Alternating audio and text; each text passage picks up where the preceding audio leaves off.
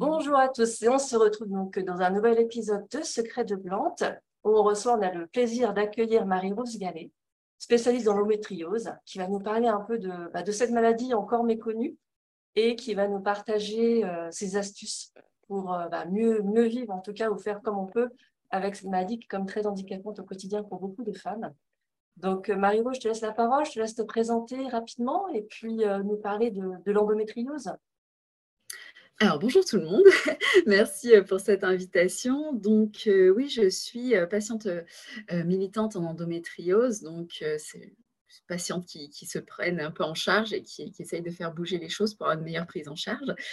Et, et du coup, bah, j'ai un podcast qui s'appelle Endométriose Mon Amour. J'ai écrit plusieurs livres sur le sujet. Et, et donc voilà, j'espère que tout ça permettra aux gens de mieux vivre avec cette maladie.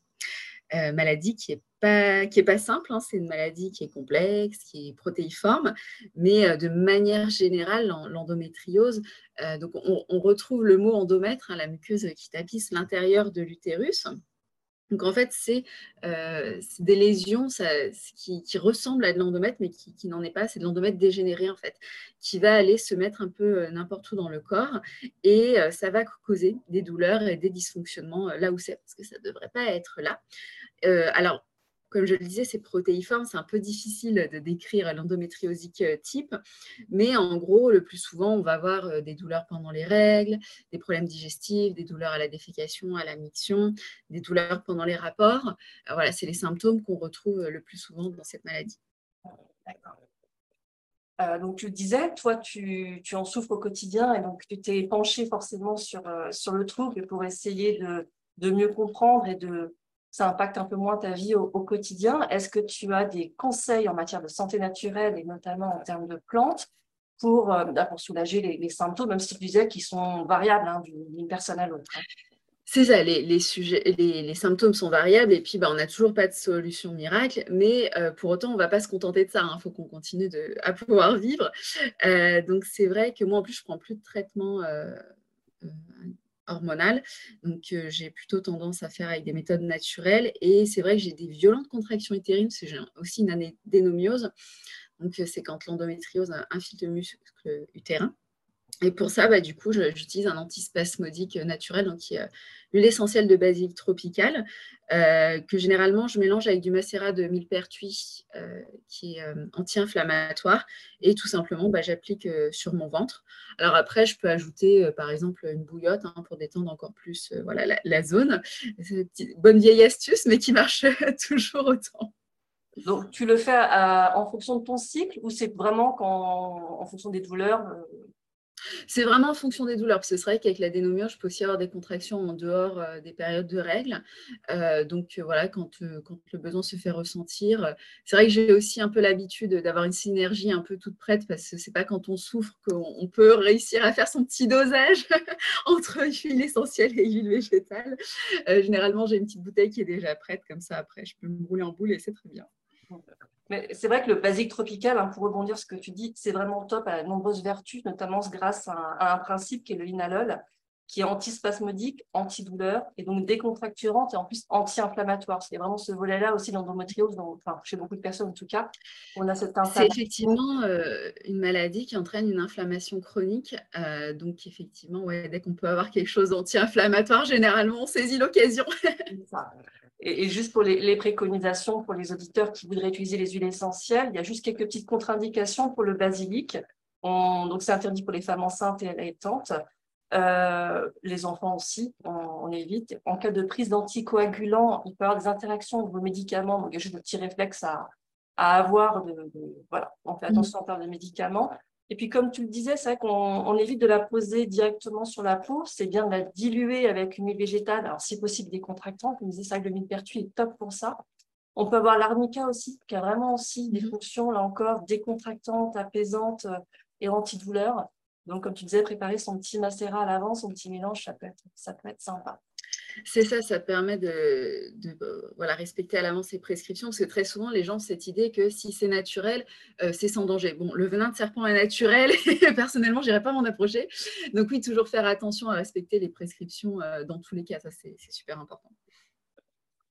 Qu'est-ce que tu utilises autrement?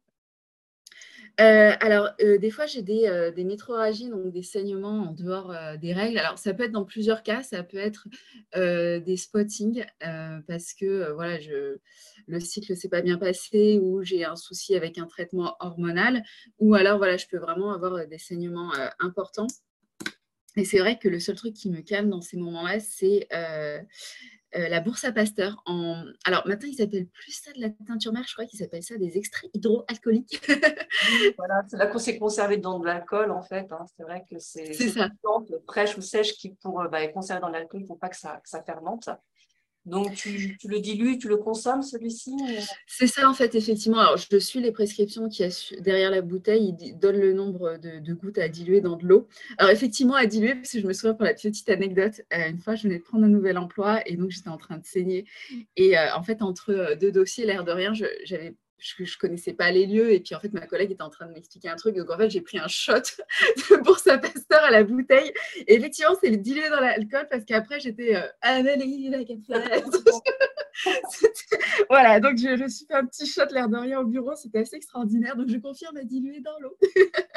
ouais, c'est ça. Ça glace aussi. C'est parfois, ça peut être des traitements du coup plus sur la durée pour travailler sur le terrain, j'imagine. Donc, ça, c'est des gouttes à diluer dans un verre d'eau à prendre soit du coup là, euh, selon le cycle ou pas, c'est ça au-delà des euh, de l'endométriose, c'est vrai que tout ce qui est règles abondantes ou même le syndrome prémenstruel, ça peut être intéressant pour euh, plus largement. Et puis, donc, elle est vraiment très intéressante pour aider à réguler les saignements ou même cicatrisant et arrêter les saignements. C'est top, c'est top pour ça. D'autres petites astuces autrement en santé naturelle, donc, tu disais la, la bouillotte. Ouais, la bouillotte, c'est bête et méchant, mais déjà, il y a plusieurs facteurs. La chaleur, ça va détendre les muscles, donc quand on a des contractions, ça, c'est quand même cool. Et puis, en fait, c'est la neurologie de base, c'est-à-dire que passer une certaine température, en fait, le message de douleur ne remonte plus au cerveau, en fait. On bloque les, nerfs nocicepteurs. Donc, c'est bête et méchant, hein, c'est vraiment de la neurologie de base, mais tant que ça marche. mais là aussi, faire attention, hein, on ne met pas de l'eau bouillante dans sa, sa bouillotte. on met une protection autour, parce que sinon, on se retrouve avec une brûlure de chaufferette. C'est c'est pas ce qui est recherché, hein, on déplace le problème. Donc là aussi, quand même, toujours faire attention. Encore une fois, c'est pas parce que c'est naturel qu'on peut y aller euh, sans, réfléchir. Et puis euh, là aussi, un truc bête et méchant, mais le massage du ventre. Il euh, faut savoir qu'en fait, le corps, face à cette inflammation chronique, tout ça, il va essayer de se défendre, mais bon, il ne sait pas trop comment faire. Et il va créer des, adhérences. ce qui va être problématique pour deux points. Déjà, les organes, ils sont censés bouger tranquillement dans, dans, le ventre en fonction de leur, de leur cycle de, de fonctionnement, euh, de glisser les uns les autres. Et une adhérence, en fait, c'est un peu comme du chewing-gum étiré, hein, qui est transparent, et en fait, ça va coller les organes entre eux. Donc déjà, ils peuvent plus se mouvoir comme ils devraient euh, tranquillement. Donc déjà là, ça peut entraîner des dysfonctionnements, ça peut entraîner des douleurs. Et puis, ça va aggraver l'inflammation, c'est un, cercle vicieux. Et puis, il y a aussi un autre phénomène, c'est qu'avec le temps, bah, euh, ces adhérences, elles vont se durcir. Or, en fait, là-dedans, c'est censé être tout mou. Hein. C'est censé voilà, être, être mou et ne pas être durcir. Et quand ça devient dur, c'est douloureux. Donc, en fait, de se masser euh, le ventre, tout simplement, voilà, alors, euh, soit avec une huile, soit avec, moi, tout simplement, je prends du beurre de karité, le tout, c'est que ça glisse, et de faire un massage circulaire autour du nombril, dans le sens des aiguilles d'une montre. Euh, bah, ça permet euh, de, redonner de la mobilité aux organes et puis d'assouplir les adhérences, donc du coup de limiter les douleurs et l'inflammation. Est-ce que tu as changé des choses dans ton alimentation aussi, justement, pour euh, peut-être réduire l'inflammation ou alors, euh, non, parce que déjà, il y a deux phénomènes. C'est-à-dire que moi, euh, j'ai passé 15 euh, ans à manger le régime parfait, tout ce qu'il fallait, pas de trucs chimiques, pas de sel, pas de machin. Et dans, l'idée que la santé passe par l'alimentation, et là-dessus, le diagnostic d'endométriose est tombé, donc je me suis dit, putain, en fait, ça fait 15 ans que je me prive de burgers pour être quand même malade. du coup, j'ai un peu dit fuck off le, le, régime. Et surtout, en fait, moi, je vais fonctionner à l'inverse des autres. C'est-à-dire qu'un burger, du fromage, ça va passer crème. Par contre, si je mange de la salade, deux heures après, c'est foutu, je suis malade comme un chien. Tout ce qui est pot de poivron, pot de tomate, là l'été, je souffre parce qu'on a envie de salade et c'est super bon et tout. Des pots de poivron et pots de tomate, mais au secours, c'est horrible, ça devrait être interdit par la loi. ah, tu as les fibres qui vont peut-être renforcer l'irritation au niveau intestinal. Et, euh, Allez, pour irriter, c'est irriter. C'est vraiment l'impression qu'on met de la, javel dans les intestins et puis je suis malade pendant des heures. Euh, après, je pars dans la salle de bain. Adieu, on se revoit dans quelques années. Donc voilà, mais en fait, l'idée là encore, c'est vraiment, euh, il n'y a pas de solution miracle en fait actuellement euh, pour l'endométriose. Donc l'idée, c'est vraiment de se connaître, de connaître comment on fonctionne. Et si la voisine, elle se porte mieux en arrêtant le fromage, c'est cool, mais sinon, on a besoin d'arrêter euh, la salade verte, genre moi, la salade frisée, des trucs comme ça, c'est trop acide. voilà, l'idée, c'est vraiment d'avoir un protocole sur mesure qui nous corresponde à soi. Super. Merci en tout cas pour, euh, pour, tous ces conseils, déjà, ces astuces que tu as pu pratiquer. Même si on en parle de plus en plus, l'endométriose, pour beaucoup de femmes, c'est comme le parcours du combattant entre bah, le diagnostiquer, le faire reconnaître et puis après bah, apprendre à vivre avec en fonction de soi.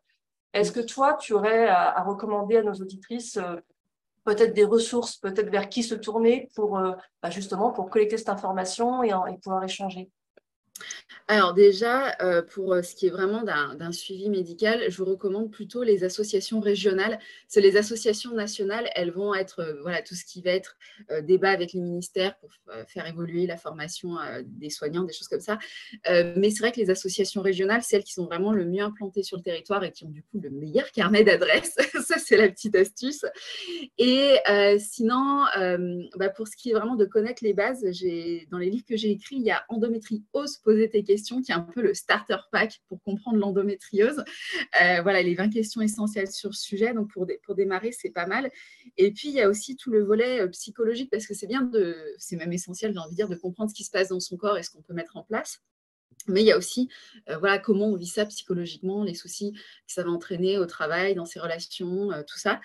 Et euh, c'est pour ça que j'ai créé le, podcast Endométriose Mon Amour, où bah, ça fonctionne un peu comme toi, c'est des petites pastilles sur un sujet précis, et à chaque fois on aborde un angle de la maladie, voilà, comment vivre sa grossesse quand on a une endométriose, comment gérer l'adolescence et l'endométriose, et vraiment se poser ces questions de comment on le vit psychologiquement, et légitimer aussi toutes ces émotions qu'on peut ressentir, je pense que c'est hyper important.